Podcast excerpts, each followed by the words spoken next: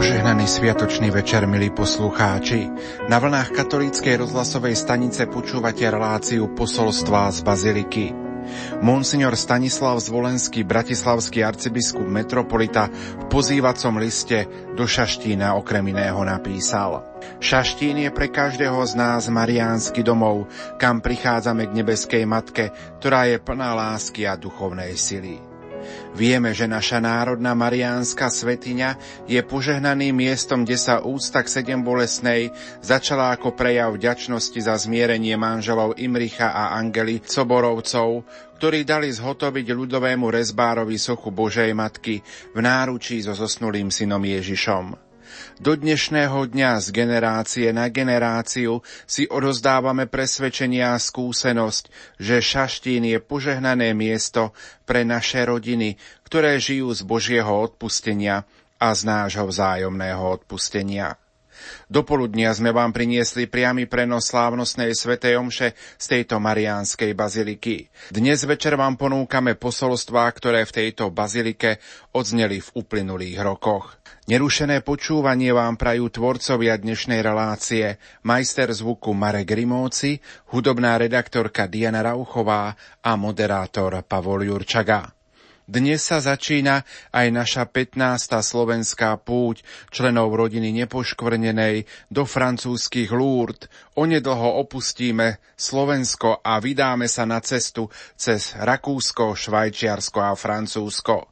Slovo má štatutárna zástupkyňa z rodiny Nepoškvrnenej, sestra Alica Marienková. 4 roky po vyhlásení dogmy o nepoškvrnenom počatí sa v jaskyni nazývanej Massabielle v Lurdoch vo Francúzsku zjavila Panna Mária 14-ročnému dievčaťu Bernadete Subirusovej. Malá Bernadeta hovorila, že pani bola taká pekná, že to nebolo možné opísať ani slovami. Keď o niekoľko rokov umelec, ktorý vyrezával sochu do jaskyne, on sám sa spýtal Bernadety, či sa jeho dielo zobrazujúce Pannu Máriu podobá Božej Matke zo zjavenia. Dievčina s úplnou prostotou a úprimnosťou odpovedala: O nie, pane, ani najmenej, v ničom sa jej nepodobá. Panna Mária je vždy krajšia. Rodina Nepoškvrnenej v tomto roku znova s chorými a telesne postihnutými putuje už po 15. krát do francúzskych Lourdes so 600 pútnikmi. V našom putovnom vlaku bude putovať 38 vozičkárov, choré deti, telesne, zrakovo a sluchovo postihnutí. Z chorých detí v Massabielskej jaskyni pristúpi k prvému svätému prijímaniu Andrejko a v Ružencovej bazilike 2 dievčatá, Alexandra a Barborka, príjmu sviatosť birmovania. Našu 15. jubilejnú púť bude duchovne viesť a sprevádzať otec biskup monsignor Tomáš Galis, žilinský diecézny biskup, spolu s 11 kňazmi. 40 sestier satmárok na tejto púti bude slúžiť chorým a všetkým pútnikom vo vlaku, v nemocnici a v hoteloch. Lekársku a zdravotnú službu bude poskytovať 16 lekárov. Vedúcim lekárom bude doktor Dušan Brodáni so svojou manželkou, doktorkou Valériou Brodániovou.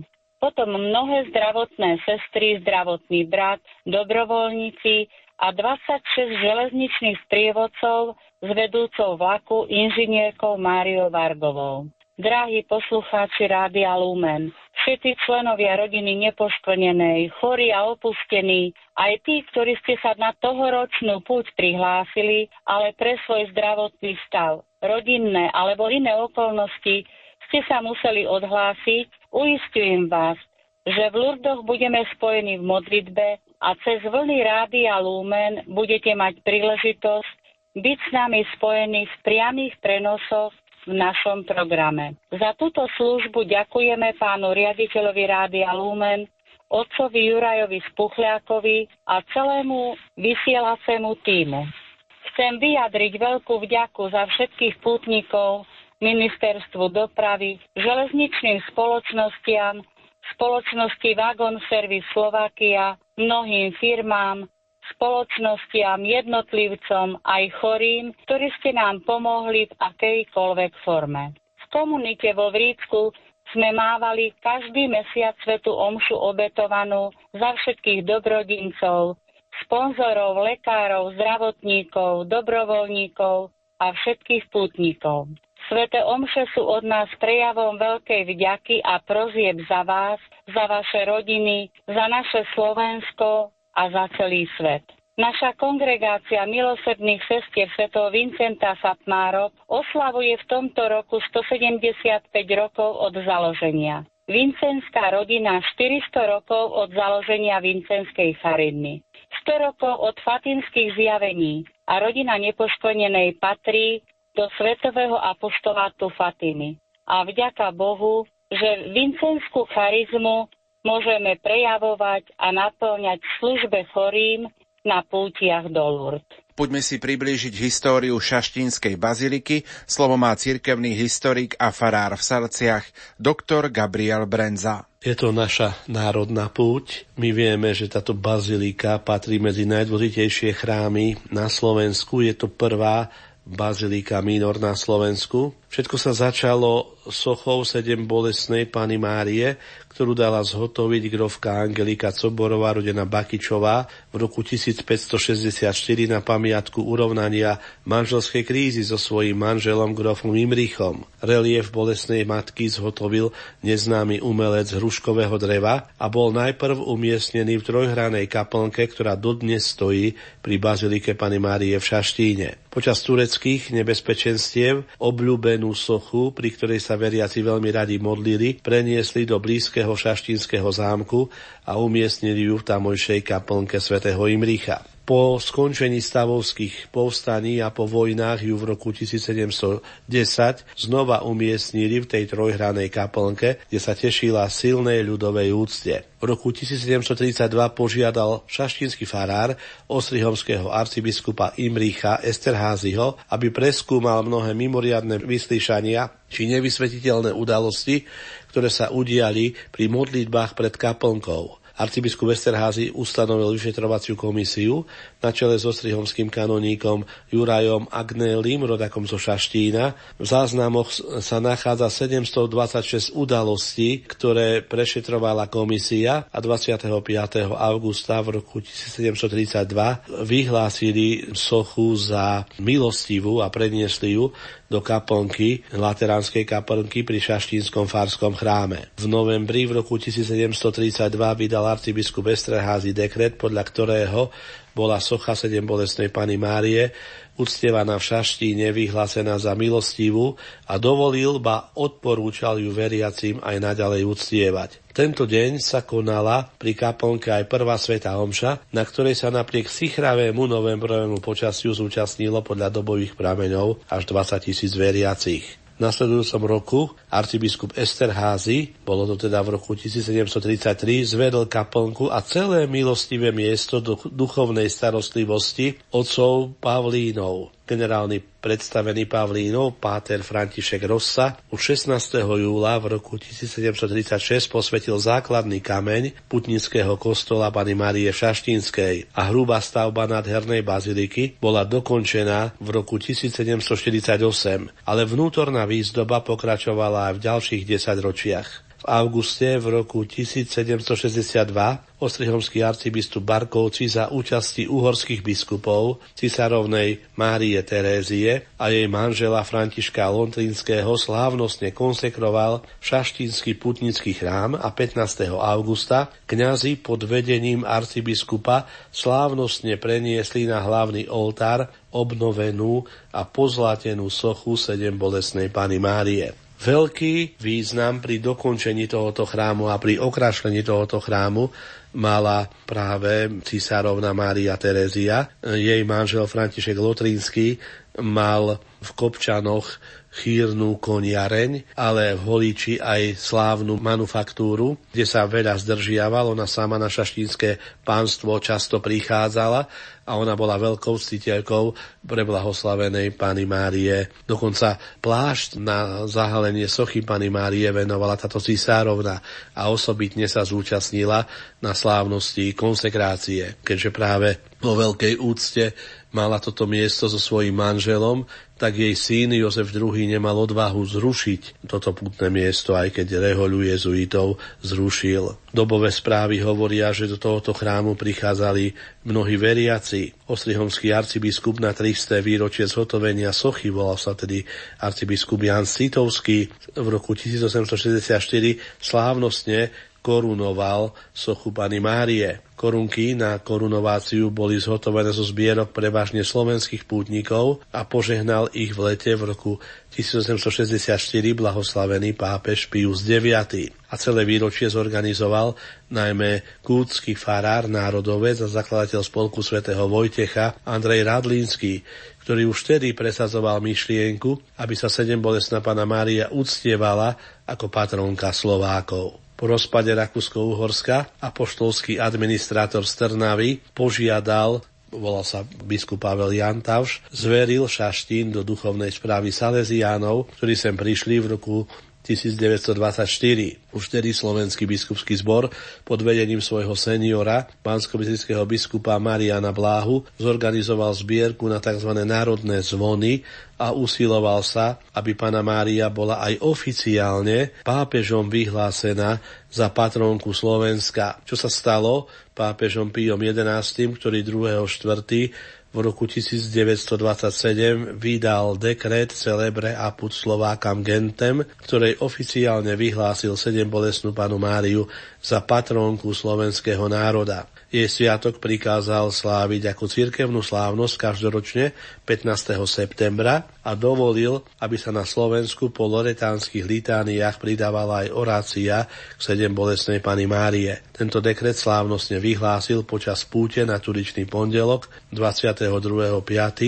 v roku 1927 za účasti troch slovenských biskupov Pavla Jantavša, Mariana Blahu a Michala Bubniča. Pamätnú tabuľu o tejto skutočnosti venoval do baziliky vtedajší politik kňaz Ferdiš Juriga. V roku 1950 boli Salesiáni násilne vyhnaní a púte boli totalitnou mocou násilne obmedzované. Napriek tomu tu veriaci neustále prichádzali nielen zo Záhoria, ale aj z celého západného Slovenska, ba aj z celého Slovenska. Zasluhou slovenskej emigrácie a biskupov Ambróza Lazíka a Eduarda Nečeja, ktorí boli na druhom Vatikánskom koncile, pri 400. výročí zhotovenia sochy v roku 1964 pápež blahoslavený Pavol VI apoštolským listom Kvampul Chra zo dňa 23. novembra vyhlásil šaštínsky chrám za baziliku minor. V spomínanom dekrete píše: táto svätyňa je chýrečná, lebo patrí celému slovenskému národu. Sústreďujú sa tam viaceré starobilé archidiakonáty a početné púte aj zo vzdialenejších krajov. Mnohí prichádzajú pred starobilú sochu pre blahoslavenej Panny Márie Sedembolesnej a vo vrúcnych modlitbách jej vylievajú svoje žiale. Preto vyhlásil tento chrám za baziliku minor a napriek obmedzovaniu a šikanovaniu totalitnej moci biskup apoštolský administrátor Trnavský Ambróz Lazík prečítal tento dekret počas slávnostnej svätej omše vo vianočnom období 27. decembra v roku 1964. Po páde totality tu znova prišli Salesiáni. V roku 1990 sa odohrala historicky prvá návšteva svätého otca Jana Pavla II., keď 22. apríla letel z Velehradu vrtuľníkom do Bratislavy Vajnor, prelietal aj ponad Šaštín a prvýkrát požehnal našu národnú svätyňu. Pri svojej historicky druhej návšteve 1.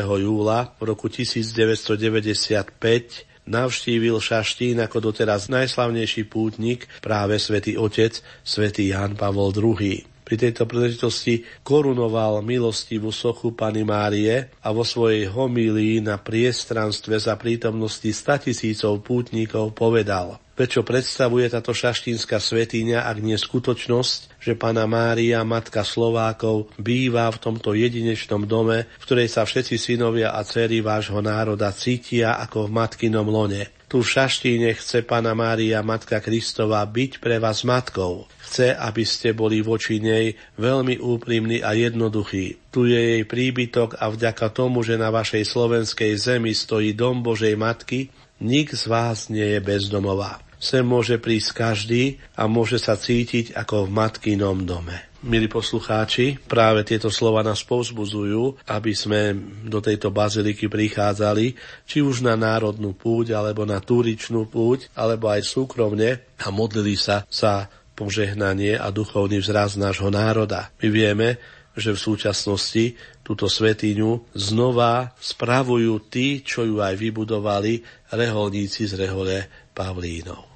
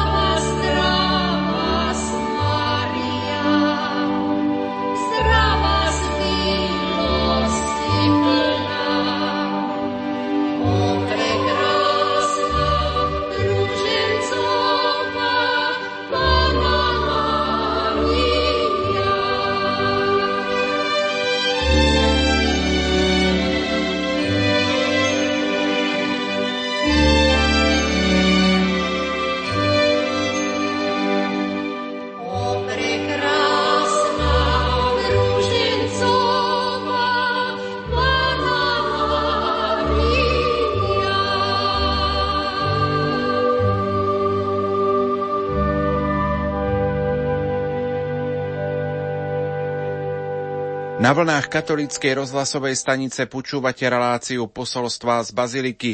Ide o výber homílií slávnostných kazateľov, ktoré odzneli na národných púťach v Šaštíne v uplynulých rokoch.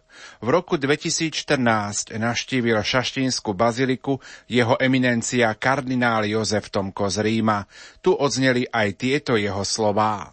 Dnes prichádzame na toto pútnické miesto z rôznych strán Slovenska, aj niekto je tu z Moravy, prípadne z iných štátov.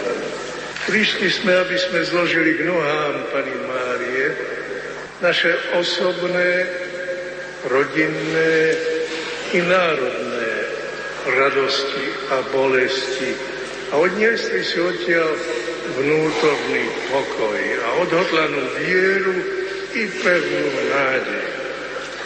Prišli sme prosiť o duchovnú obnovu a silu znášať ťažkosti života v duchu pokánia za osobné i za celonárodné hriechy. Veď cirkev nám ju dala ako sedembolestnú za hlavnú patrónku Slovenska a toho roku slávime jubilejný rok sedembolestnej. Aj našej generácii sa ona predstavuje už na prvých stránkach svätého písma ako žena s dieťaťom, ktorá zvíťazí nad hriechom a nad pokušiteľom. Sám Boh položil trvalé nepriateľstvo medzi ňou a jej synom, s jej synom na rukách a medzi pokušiteľom a stálym nepriateľom človeka a ozajstného šťastia ľudského. Nepriateľstvo ustanovuje medzi tebou a ženou, medzi tvojim potomstvom a jej potomstvom. Nezabudnime, že boj medzi dobrom a zlom, medzi milosťou a hriechom, medzi Bohom a pokušiteľom pokračuje. Pokračuje dokonca aj dnes v našom srdci, aj okolo nás. Aj dnes ide o boj, ktorý sa odohráva v našich rodinách, v mladých dušiach, ale aj v spoločnosti. Keď sa my dnes pozeráme na sochu sedembolestnej, tak si v duchu dnešnej liturgie sprítomňujeme jej utrpenie, ktoré prežívala najmä pri dvoch príležitostiach. Ponajprv, keď jej starý Simeon predpovedal v Jeruzalemskom chráme bolestný meč. A potom, keď spolu s Ježišom prežívala jeho utrpenie pod krížom na Golgote. Panna Mária sa dlho netešila, keď porodila dieťa Ježiša. Už po 40 dňoch zažila výjav, ktorý sa odohral v Jeruzalemskom chráme, keď ho priniesla predstaviť Bohu. Vidíme ju ako mladistvú pannu a matku, ktorá prichádza so svätým Jozefom obetovať malého synčeka Bohu. Tam počuje z prorockých úst Simeona nielen chválospev na Ježiša, spásu sveta a svetlo na osvietenie pohanov, ale aj vážnu predpoveď. On je ustanovený napád a na povstanie pre mnohých v Izraeli a na znamenie, ktorému budú odporovať. A tvoju vlastnú dušu prenikne meč, aby vyšlo najavo zmýšľanie mnohých srdc. Tak čítame u Lukáša. Predpoveď je jasná. Boj a nepriateľstvo, o ktorom je reč v prvej knihe písma, budú pokračovať. Budú prenasledovať syna a bude trpieť aj jeho matka. Nastane triedenie duchov v Izraeli a v celom ľudstve. Jedni pôjdu za Ježišom, iní sa postavia proti nemu a bude im to napád. V tom boji stojí uprostred aj žena s dieťaťom, ktorú máme pred sebou. Pani s neviditeľným mečom v srdci, s nevýslovnou bolesťou, ktorú my naznačujeme symbolom siedmých mečov. Tá žena pred nami je teda naša sedembolestná patrónka Slovenska. Aj dnes pokračuje boj medzi dobrom a zlom, a prežívame triedenie duchov, ku ktorému nás každý deň nútia správy na stranách novín, bulvárov a médií, nespravodlivé rozhodnutia, ktorých čítame, počúvame, lákavé klamstvá i otvorené nemravné ponuky, ba aj naše osobné pokušenia, na ktorej strane my stojíme, ako jednotlivci i ako občania, ako národ. Nezabúdajme na ten meč v srdci Panny Márie. Nevpichujme ho aj my svojimi činmi. Naozaj máme čo odprosovať za seba i za iných. Máme čo rozmýšľať, ako zariadiť náš každodenný život, čo vykonať, čo napraviť, čo vylepšiť v osobnom i verejnom živote. Simeonovo proroctvo sa naplno uskutoční na krížovej ceste, keď Panna Mária stretne svojho syna na ulici ako zločinca, pod potupným drevom kríža, zbičovaného, krvním korunovaného, zakrvaveného, opľúvaného. A keď potom na Golgote vidí, ako mu vbíjajú klince do rúk a do nôh, ako ho dvíhajú do výšky, ako celé 3 hodiny trpí nesmierne bolesti vagóny, vypnutý medzi nebom a zem. Dušu Márie tu naozaj preniká meč, ťažký a ostrý meč, ako to prezrádza grécky názov Ronfája a naše obrazné znázornenie 7 mečov zapichnutých do jej srdca. V tom vrcholnom utrpení na kríži sa Ježiš obráti na svoju matku a odovzdá jej do ochrany Jána. Prostredníctvom postavy milovaného učeníka Ježiš predstaví matke každého zo svojich učeníkov a povie jej: hľa tvoj syn. Ako to s celou tradíciou tvrdí pápež Benedikt XVI, takto Mária prijala nové duchovné poslanie, ktoré jej syn zveruje tesne pred tým, ako odovzdá svojho ducha, aby sa stala matkou Krista v jeho údob. Napriek nesmiernemu utrpeniu, ktoré prežíva spolu so synom, ona, krehká žena, stojí pod krížom, nezlomená v kolenách a v duši, neskosená ťarchou bolesti. Stojí, aj keď jej ukrutný meč viatrí živú ranu v srdci. Stáva mater dolorosa, stála matka bolestiva. Ani posledný výkrik vysileného syna neznačí koniec jej bolesti. Kopia vojaka preráža už len mŕtve srdce Ježiša, ale ako keby prerážala jej vlastné živé srdce. A keď potom jej položia mŕtve telo synovo na dolona, každá jeho rana nachádza 100-násobnú ozvenu v jej duši. Každý trň, každá podliatina i sadlá krv, i diera na rukách a nohách, všetko sa obnovuje v jej duši. 7-bolestná matka, ktorá stojí pod krížom Boha človeka, ubolená Bohorodička s mŕtvým synom v náruči. Takú sme ju i my poznali. Z obrazov, slov, pútnických miest, zo Šaštína a od inaké kadiaľ, ale najmä z úst našej pozemskej matky.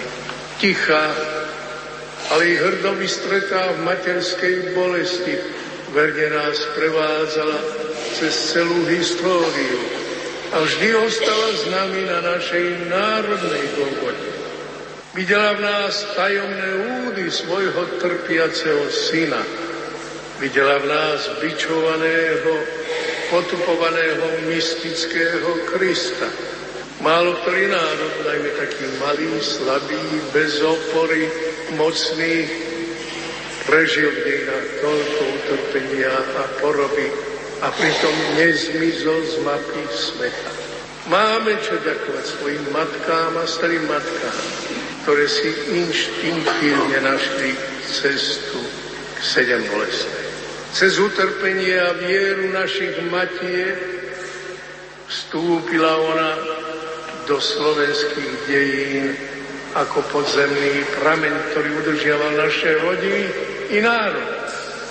Tak sa Sedembolestná stala v duchovnom zmysle matkou národa s našimi matkami. Cirkev uznala túto našu svojskú tradíciu a prisúdila nám ju aj úradne, tú Sedembolestnú, za zvláštnu patrónku a ochranku. A práve tento rok slávime na Slovensku ako jubilejný rok Sedembolestnej. I dnes nám všetkým treba ochrany Sedembolestnej. I dnes sa u nás na Slovensku dávajú Kristovi bolestné rany. A zda si ani poriadne neuvedomujeme, že sa okolo nás vedie boj o dušu národa, o jeho mravné hodnoty. Tak nebadajú. Aké názory sa nám servírujú pod rúškom pokroku, blahobytu, voľnosti a pôžitku.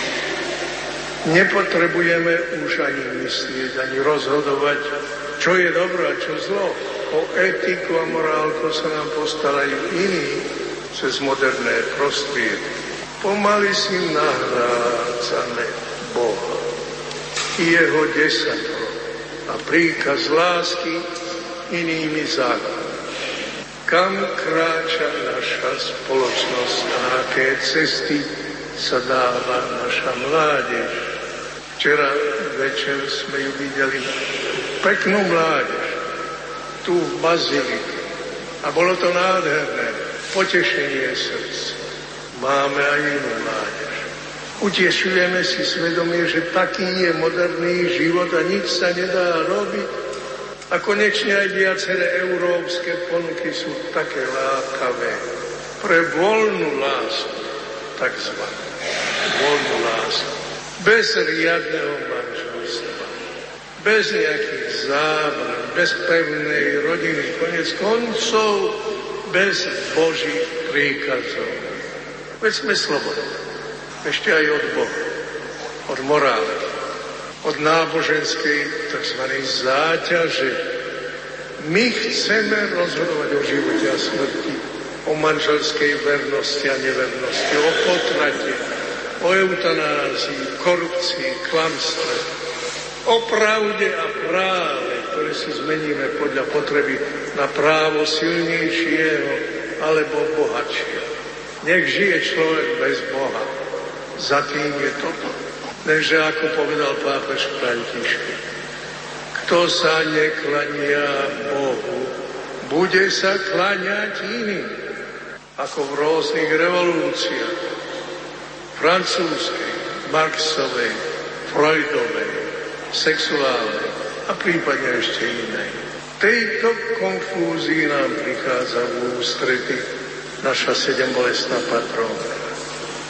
K nej prichádzame a prosíme o ochranu, o svetlo, o obrátenie. Obrátenie pre seba i pre iných, pre naše rodiny, pre národ, pre celé Slovensko. Ako toľkí spolupútnici, aj my hľadáme tu u Panny Márie čosi prepotrebné pre život. My hľadáme nádej. A my tu nádej a svetlo nachádzame v súcite a milom úsmeve Panny Márie. Ako hovorí svätý Bernard, matka Kristova vstúpila do synovho utrpenia cez súcit. Súcit s ním a súcit s nami, ktorí sme údmi jeho tajomného tela. Mária sa po krutom utrpení dožila Ježišovho zmrtvých stania a dnes sa nachádza v radosti a sláve vzkriesenia. Jej srdci preliate pod krížom sa premenili na úsmev, ktorý už nič neodstráni, zatiaľ čo jej materský súcit s nami ostáva nedotknutý. Možno aj preto jej úsmev je tichý, ako keby trochu zastretný, plný súcitu, útechy a nádeje. Je to úsmev pre všetkých, ale najmä pre chorých a trpiacich, aby v ňom našli útechu, podporu a silu znášať svoje bolesti. Ona nám ukazuje životnú nádej. Všetko v našom živote, ešte aj bolesť a smrť, má svoj zmysel, ak veríme ako ona, jej synovi Ježišovi Kristovi, ktorý za nás trpel, zomrel, ale na tretí deň vstal z mŕtvych a už viac neumiera, ale žije a ostáva s nami až do skončenia sveta. V skutkoch apoštolských sme čítali, že Mária ostala po Ježišovom na nebo vstúpení uprostred prvého spoločenstva veriaci. Ona ostáva s nami aj dnes a pozerá na nás svojim súcitným pohľadom. My sa na ňu obraciame slovami pápeža Benedikta XVI. Ty zostávaš uprostred učeníkov ako ich matka. Ako matka nádeje, svätá Mária, matka Božia, tak pokračuje pápež Benedikt, nauč nás spolu s tebou veriť, dúfať, milovať. Ukáž nám cestu do jeho kráľovstva. Hviezda morská, oroduj za nás a veď naše putovanie. My k tomu z celého srdca pridávame vrúcnú prosbu sedembolestná patronka Slovenska. Horoduj za nás. Amen.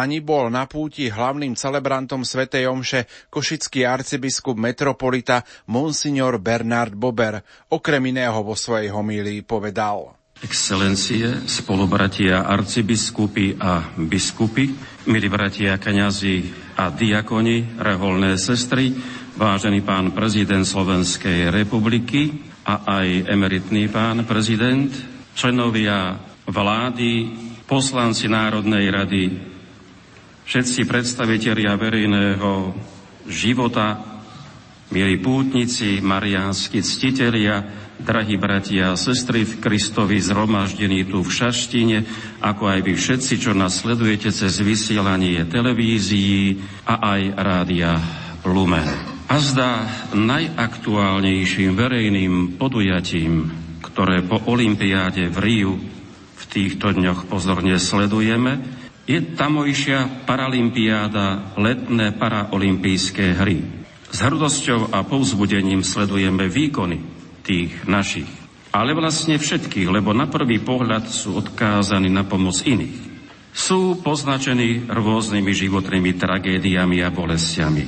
No keď sa dajú do pohybu, s údivom a otvorenými ústami sa čudujeme, ako títo ľudia bojujú, s akým nasadením a odhodlaním, priam až neuveriteľne. Aj napriek znevýhodneniam a handicapom nevzdávajú sa. Jedna z tých úspešných športovkýň však po návrate do vlasti do Belgicka chce požiadať o eutanáziu, pretože, ako hovorí, už viac nechce trpieť vo veľkých bolestiach každý deň. Jej snom bolo zúčastniť sa a umiestniť sa na paralympiáde a potom po návrate domov to vzdať, vraj v tom najlepšom. Ťažko pochopiteľné. Na jednej strane vnímame jej veľký a statočný boj i cez bolesť a utrpenie, na strane druhej prichádza náhle zrieknutie sa poznačeného života. A to všetko u jedného a toho istého človeka. Prečo?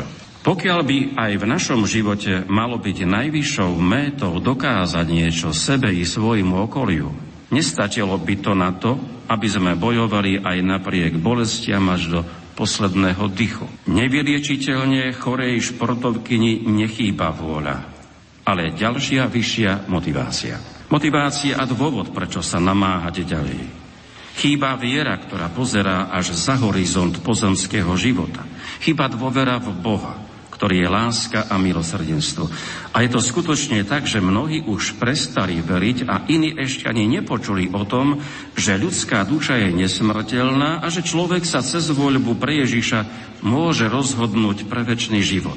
O tejto skutočnosti však my ako veriaci ľudia musíme hovoriť a dokazovať túto motiváciu viery našimi skutkami. Naše poslanie je jasné. Hovoriť i konať. Chvíľami mám taký pocit, že ani my ako národ už nestojíme o to, aby sme zabojovali o našu budúcnosť. Ako keby sme už dosiahli svoju métu a chceli to všetko zabaliť. Nie sme však unavení z bolesti a trápení, ale práve letargia a unavenosť zo života z nás robia sebcov a individualistov. A národ krváca. Netrpíme hladomorom, chvála Bohu, ani vojnou. Chýba nám čosi iné. Chýba nám motivácia, chýba nám viera, ktorá cez Kristov kríž premieňa každú bolesť na väčšiu obetu, trpezlivosť a vernosť, väčšiu dôveru a odovzdanosť. Nemyslíme si, že naša patrónka sedembolestná Panna Mária žila jednoduchý a rozprávkový pokojný život. Aj v jej živote mala bolesť pevné miesto. Bola plná bolesti. Doráňaná mečmi bolesti, to napriek všetkému nevzdala, nezutekala, ale ticho zostala stáť pod krížom svojho syna. Je to mocná a verná žena. Preto nám ju Ježiš dáva za duchovnú matku, keď hovorí Jánovi: hľa, tvoja matka. V každom našom kríži a trápení sa na ňu môžeme obrátiť a prosiť ju o silu vydržať a prekonať všetky protivenstvá, o silu nevzdať to. A ona nám svoju starostlivosť už toľkokrát dokázala v dejinách nášho národa. Zo zranení a bolesti prirodzene máme strach. O to viac v tomto čase, keď nás v posledných mesiacoch prenikla úzkosť a strach z terorizmu, z nezmyselných útokov ľudskej zloby a nenávisti.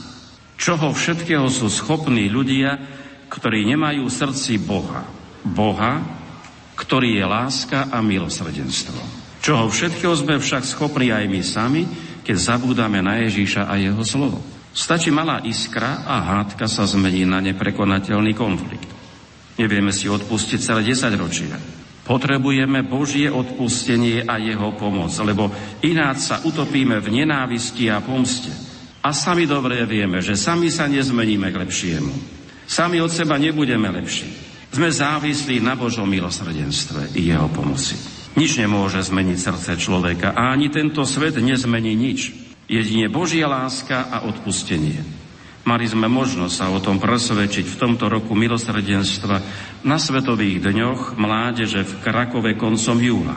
Myšlienka jednoty a pokoja medzi jednotlivcami i medzi národmi je možná. Kresťanská viera ponúka riešenie s viditeľnými výsledkami.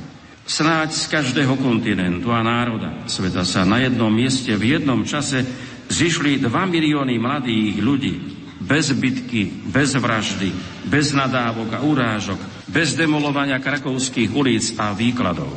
Bolo to stretnutie mladých veriacich katolíkov sveta so svojím pastierom a s milosrdným Ježišom, ktorý ich učí a vyzýva k milosrdenstvu. Obrovské dávky pokoja a naplnenia sme tam prežívali. Len škoda, že naše médiá o tom neinformovali tak, a keď tak povrchne a s istou dávkou irónie.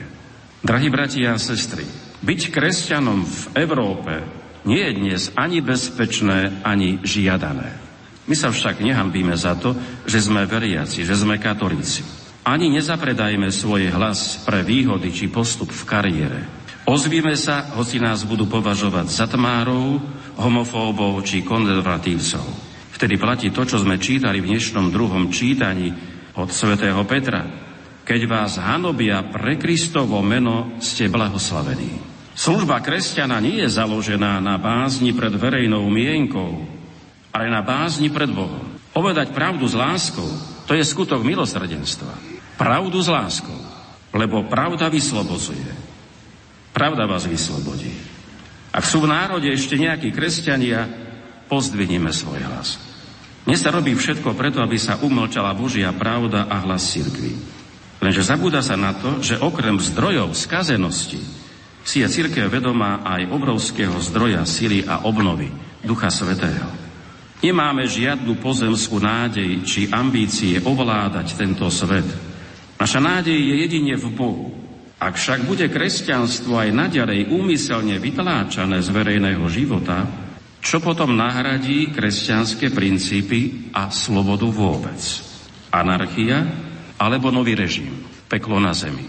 Nemôžem mlčať, keď vidím, ako cielene a takticky narastá tlak na veriacich ľudí aj v našom priestore. Iba prednedávnom označila Rada pre vysielanie a transmisiu moje vyjadrenie proti teórii o rodovej rovnosti a výzvu k účasti na referende o rodine za možné porušenie zákona. Výroky vraj mohli podnecovať k nenávisti a neúste voči párom rovnakého pohlavia, respektíve šíriť nenávisť.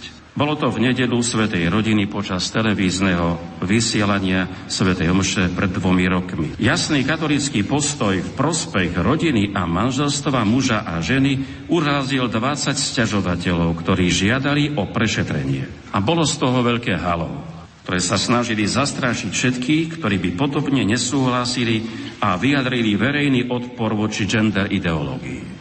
Dokonca aj naše verejnoprávne médiá v tomto čase už zaujali jasný ideologický postoj. Napríklad, keď sme v Košiciach mali nedávno vysviacku nového mladého pomocného biskupa, nebola o tom ani jediná krátka správa.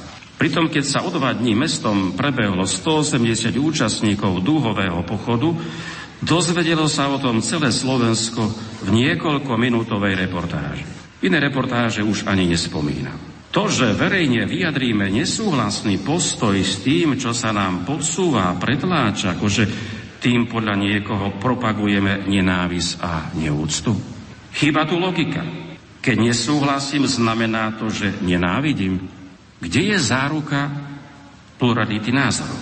Drahí bratia a sestry, strhol sa boj, nerovný boj. Preto nemôžeme zostať ticho. Hlasy pre rodinnú politiku, sú vysmievané, možno už z princípu preto, že sa s nimi stotožňuje cirkev.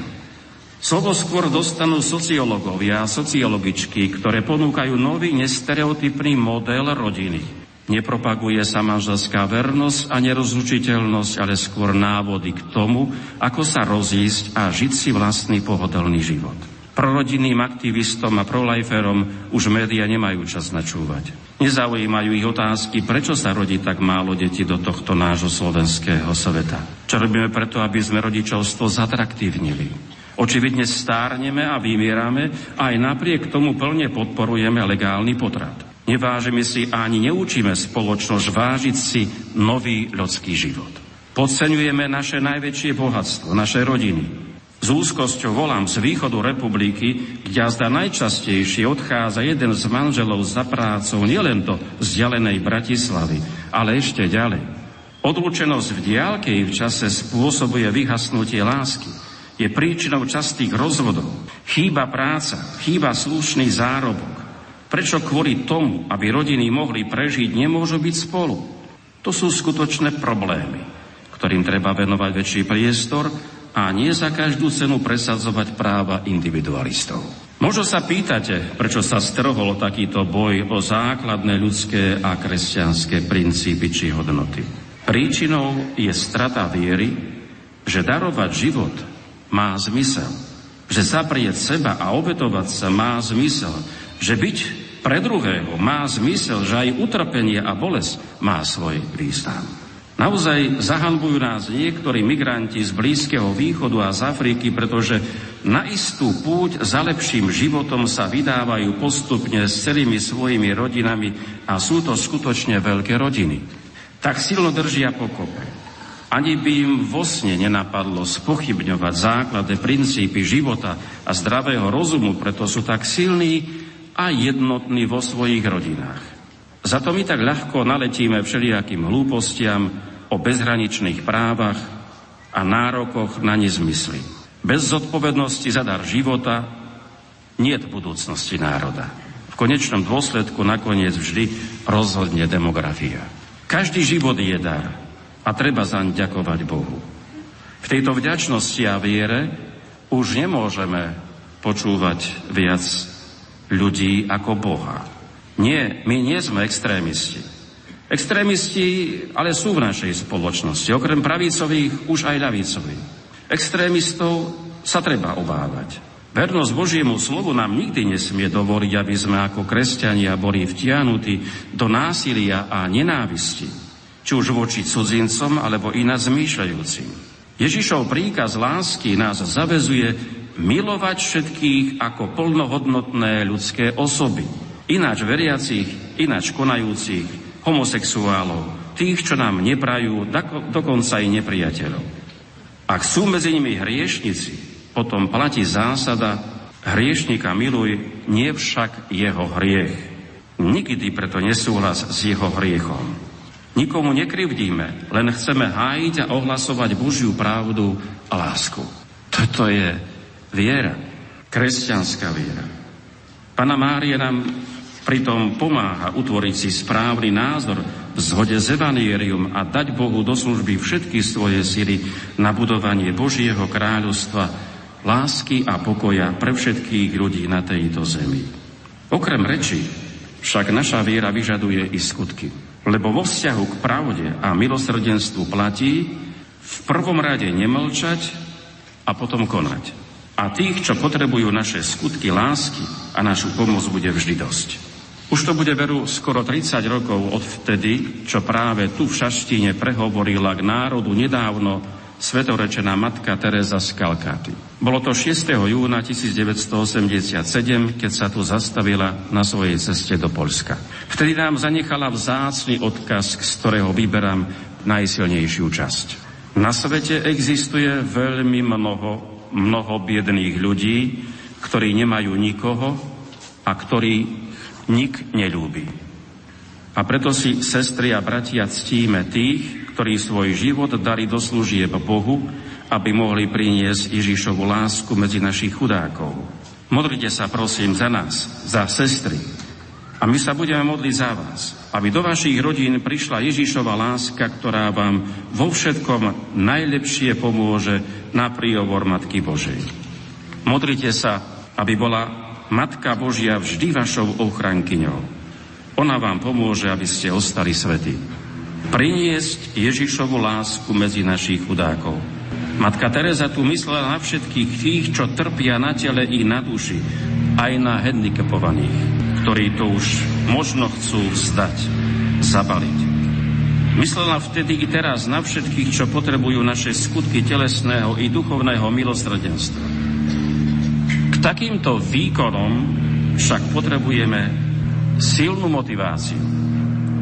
Potrebujeme vieru, Božie odpustenie, jeho milosť a pokoj, potrebujeme príhovor Panny Márie. Drahí bratia a sestry, i keby nás v celej spoločnosti mala zostať iba hrstka, praktizujme svoju vieru. Nezostávajme v nedeľu doma v pohodlí. Nenechávajme sa tak ľahko ovplyvňovať niektorými médiami a prázdnym životným štýlom. Nežijme iba pre tento svet. Združujme sa na bohoslužbách, na púťach, na sociálnych sieťach, cez prostriedky okamžitej komunikácie. Pomôžme zvýrazniť Ježišov hlas a jeho milosrdenstvo, ktoré premáha každú bolesť. Svedectvom dobrého života a nezapredanosťou duše propagujme kultúru života a lásku k núdzi. Nebojte sa. Tak často nám to opakoval svätý pápež Ján Pavol II. Nebojme sa obhájiť našu vieru. I napriek bolestiam a obetám zabojujme o našej rodiny, zabojujme o budúcnosť nášho národa a nevzdávajme to. Nech nám v tom pomáha sedembolestná Panna Mária, patronka nášho Slovenska. Amen.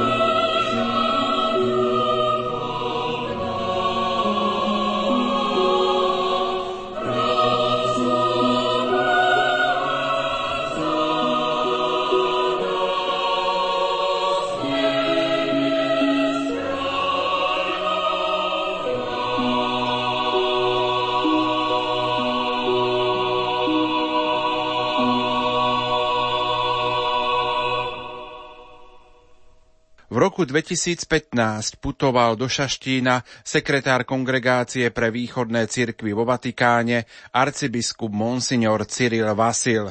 V homílii povedal aj tieto slová. To ale, čo nás duchovne trápi a znepokojuje, nie je tak technický mechanizmus riešenia problému migrantov, ale vnútorná dispozícia ducha, ktorým k nemu pristupujeme. Bolestne si tiež uvedomujeme, že sa niekedy príliš ľahko necháme zviesť a ohlúpiť úrovňou a argumentáciou krčmových či internetových diskusí, či prácou rôznych trolov, rozdúchavajúcich nenávisť a neľudskosť aj z očí v oči najdrásajúcejším ľudským tragédiám.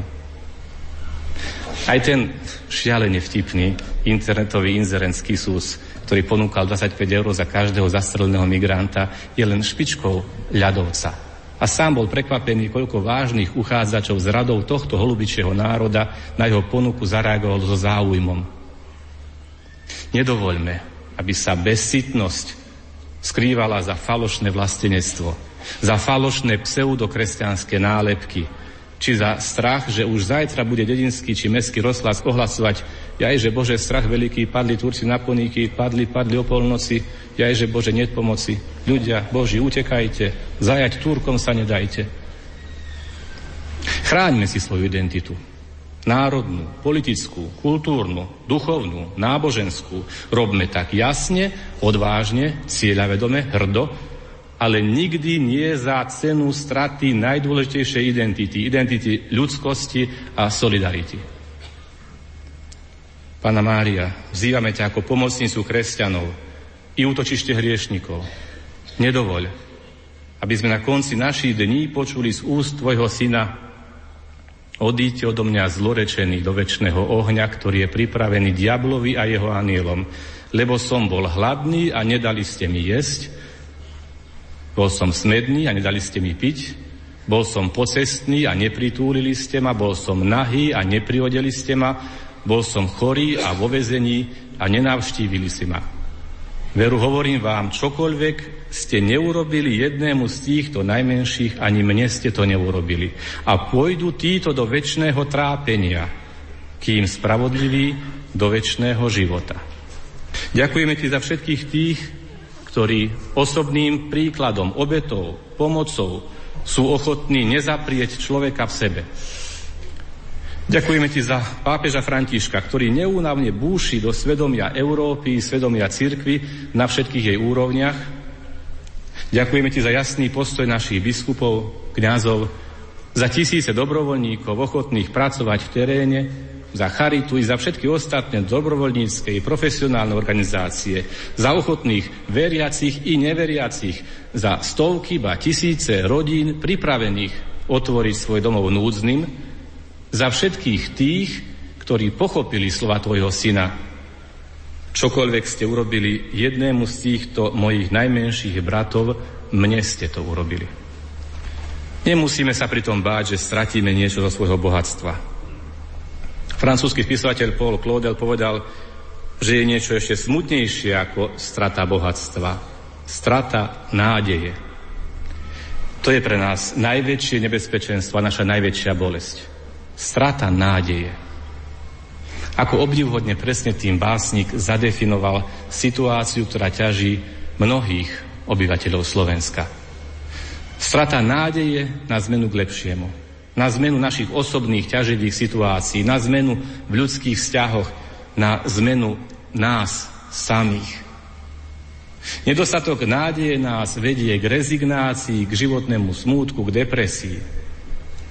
Isté, máme celé školy psychológov, ktorí nás môžu skúmať i liečiť, ale to nestačí. Len psychologické poradne ešte túto krízu nevyriešia. Vie o tom svoje napríklad aj otec Marián, farár zo Žakoviec, keď zachraňujúc tých, ktorým už tento náš svet nedával nejakú nádej, nad ktorými už všetci symbolicky zlomili palicu, vytrvalo opakuje: každému treba dať nádej, lebo kde sa končí nádej, začína peklo. Panna Mária, dnes nás tu svojim osobným príkladom učíš, že každý, kto je zjednotený s Kristom, je vo svojej najhlbšej podstate človekom nádeje. Veď nádej je vždy spätá s budúcnosťou, jej očakávaním budúcich dobier. Nádej ako kresťanská čnosť je spojená s očakávaním večných dobier, ktoré Boh prisľúbil ľuďom v Ježišovi Kristovi. Táto nádej ako kresťanská i ako ľudská čnosť je zároveň očakávaním dobier, ktoré človek vytvára, keď využíva talenty, ktorým ho Boh obdaroval. Matka sedembolestná. Predstavujú si tu 7 našich dnešných bolestí. Prosíme ťa, oživ v našich srdciach kresťanskú nádej. Učiň, aby sme boli naozaj vždy pripravení obhájiť sa pred každým, kto nás vyzýva zdôvodniť nádej, ktorá je v nás. Každý deň nám ponúka príležitosť a je výzvou k obnoveniu radosti zo života, k prejaveniu ľudského súcitu, budovaniu správneho vzťahu k oprávnenej autorite, k boju za spravodlivosť, dodržiavaniu daného slova, prejavu ľudskej solidarity, k tomu, aby sme sa stali znakom nádeje v tomto svete. Túto príležitosť máme každý deň a každý osobne. Niektoré chvíle a niektoré príležitosti sa ponúkajú aj na to, aby sme svedčili aj spoločne. Najbližšie budeme mať takúto príležitosť v nedeľu v Bratislave pri pochode za život. Verím, že tam prídeme vydať svedectvo presvedčeniu, že každý život má v Božích očiach nekonečnú cenu. Môj, jeho, jej, život utečenca udeseného v mraziarskom voze, život zajatca, ktorému pred kamerou odrezávajú hlavu pre jeho vieru, alebo len tak, na zastrašenie iných, život človeka s postihnutím, život človeka oslabnutého starobou či chorobou. Vydať svedectvo o cene života vo všetkých týchto a podobných kategóriách je ale samozrejme, a je to aj všeobecne zdieľané, to nie je kontroverzné. Na spomienkový pochod, pripomínajúci vraždu 5 francúzskych karikaturistov a ďalších obetí atentátu zo 7. januára, prišli v Paríži 2 milióny ľudí, veriacich i neveriacich, ktorí svojou prítomnosťou hlásali: dosť, nedovoľte, zastavte barbarské zabíjanie. Koľko sa nás zíde, veriacich i neveriacich, na pochode v Bratislave?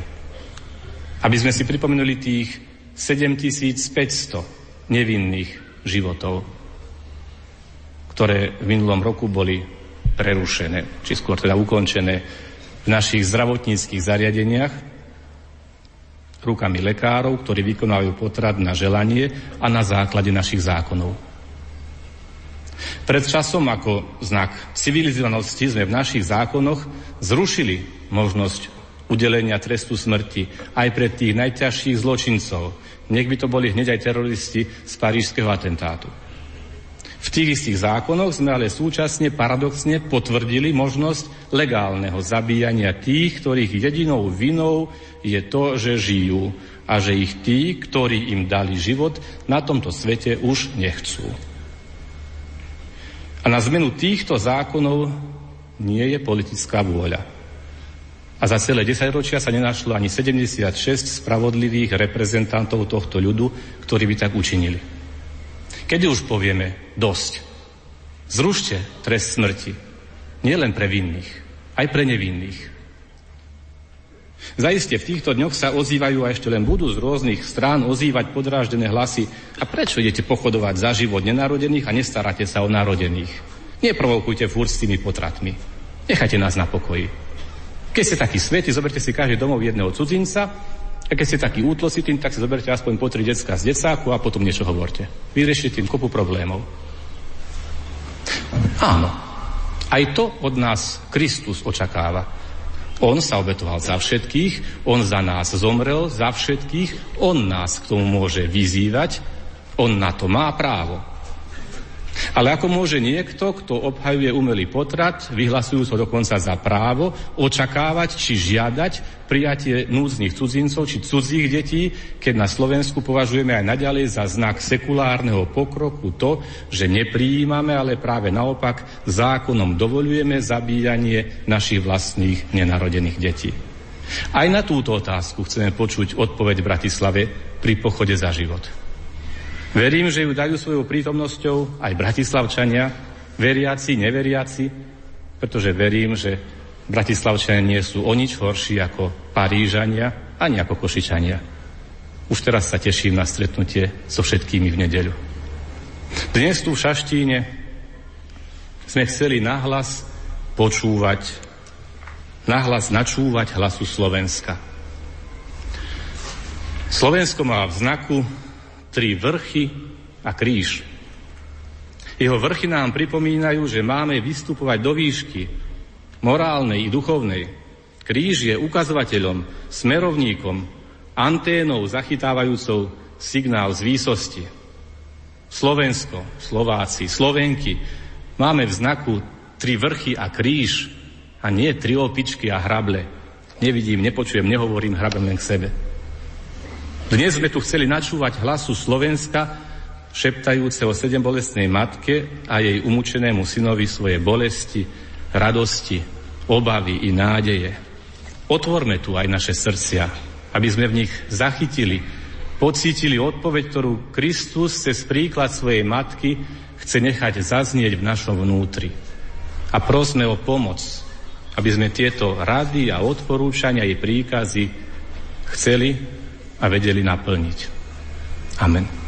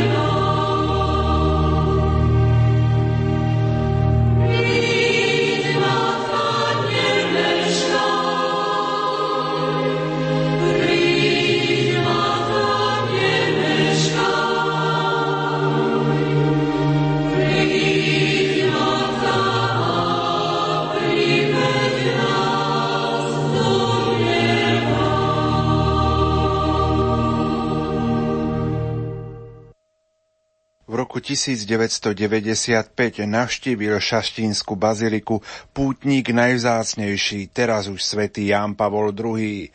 Takto sme si to v roku 2003 pripomínali v našom vysielaní.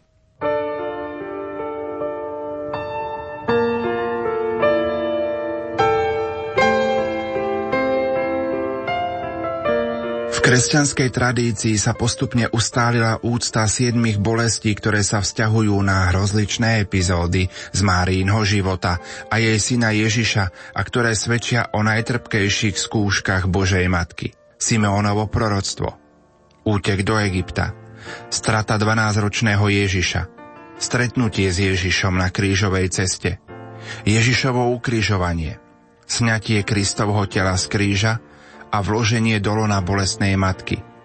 Pochovávanie Pána Ježiša. Číslo 7 vyjadruje v Biblii plnosť, v tomto prípade plnosť bolesti. Sviatok k úcte 7 bolestnej sa v cirkvi slávil už v 15. storočí. V súčasnosti sa slávi 15. septembra po sviatku povýšenia Svätého kríža. Zaujímavosťou je, že na Turíce v roku 1987 zvony šaštínskeho chrámu hlaholili na pozdrav matke Tereze z Kalkaty, ktorá navštívila túto baziliku. Svätý otec Ján Pavol II na úvod svätej omše Slovákom adresoval tieto slová. Milovaní bratia a sestry, prišiel som s veľkou radosťou ako pútnik pozdraviť Matku Božiu sedem bolestnú a slúžiť eucharistickú obetu pred milostivou sochou vašej patronky tu v Šaštíne. Spolu s ňou sa s Ježišom Kristom v Duchu Svätom obetujeme nebeskému Otcovi a vyprosujeme hojnosť milosti pre celý slovenský národ a pre celý svet. V tejto chvíli si vypočujme príhovor svätého Otca, ktorý povedal slovenskému národu pred Šaštínskou bazilikou 1. júla roku 1995. Ty si mať dobrotivá, patronka ľutostivá, oroduj vždy za náš národ u svojho syna. Takto spievajú putníci, keď prichádzajú do Šaštína z celého Slovenska. Pozdravujú Božiu matku, svoju patronku. Podobne ju pozdravujú aj poľskí putníci v Čenstochovej. Ty si veľká sláva nášho národa. Drahí bratia, sestry, tu v Šaštíne je národná svätyňa Slovenska. Dnes do tejto baziliky prichádza pápež ako pútnik hneď na začiatku svojej apoštolskej návštevy. Táto svätyňa si pamätá veľa pokolení pútnikov, ktorí sem prichádzali zo všetkých končín vašej krajiny a uchováva spomienku na všetko, čo úzko súvisí s ich životom. Na radosť, na smutok a utrpenie, ktoré nechybali vo vašich dejinách, ako nechybajú v živote nejakého človeka a nejakého národa na zemi. Je dobré, keď má človek niekoho, s kým sa môže podeliť o radosti a žále. Je dobré, keď máte vo vašej veľkej slovenskej rodine matku, ktorej možno dovierovať a zveriť jej všetké bolesti a nádeje. Na tomto mieste ju uctievate ako sedembolestnú, ako matku, ktorej srdce bolo pod krížom prebudnuté 7 mečmi bolesti, ako to zdorazňuje tradícia.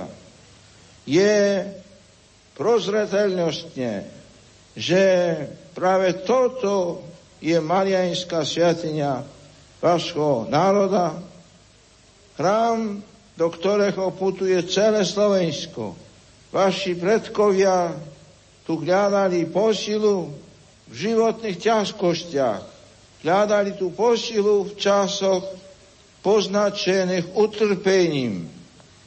Ako pastier cirkvi chcel by som sa dnes v Saštine osobitne poďakovať sedem bolestných Márii, Panne Márii, za túto premenu ľudských srdc a súčasne so zreteľom na nové časy a nové duchovné potreby ľudí, ktorí obyvajú túto krajinu. Chcem v tejto svätyni poprosiť Pannu Máriu, aby aj naďalej poskytovala materskú pomoc pri premene srdc.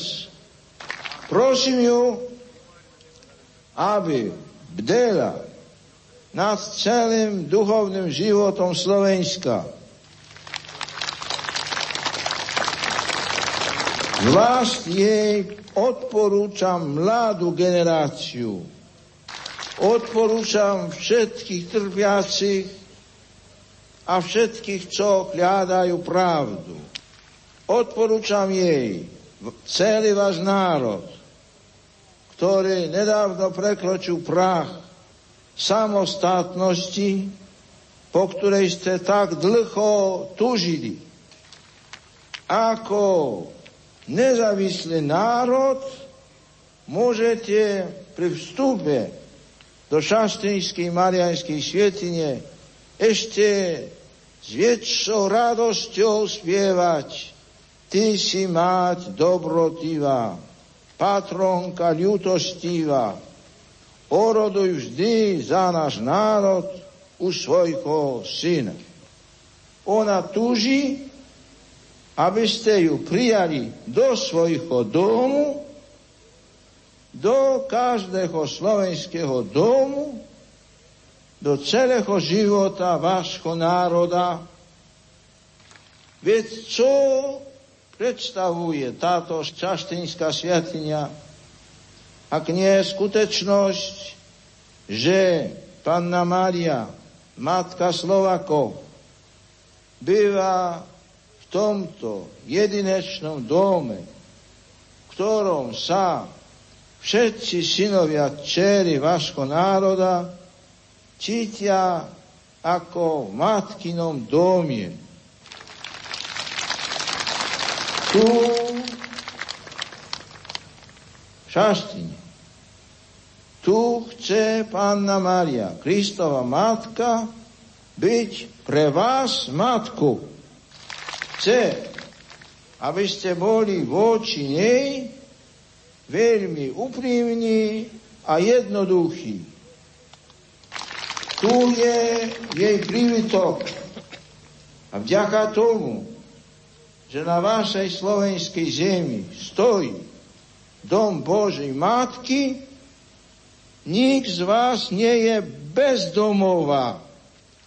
Sem môže prísť každý a môže sa cítiť ako v matkinom dome. Dnešnú návštevou Šaštínskej svätyne sa pápež chce osobitne poďakovať Božej Matce za tento rodinný domov, ktorým sa môžu všetci obyvatelia Slovenska, všetci veriaci, bez ohľadu na ich národnú príslušnosť, cítiť ako doma a zvieriť sa láske matky, ktorá ich tu stále čaká. Čaká, aby ich vypočula, pochopila a posilnila. Mária, matka Kristova, matka cirkvi, naša matka, oroduj záraz. Amen. Toľko naša dnešná relácia Posolstvá z Baziliky, kde sme vám ponúkli výber z homílií slávnostných kazateľov, ktoré odzneli na národných púťach v Šaštíne. Za pozornosť vám tejto chvíli ďakujú majster zvuku Marek Grimovci, hudobná redaktorka Diana Rauchová a moderátor Pavol Jurčaga. Do počutia a dobrú noc.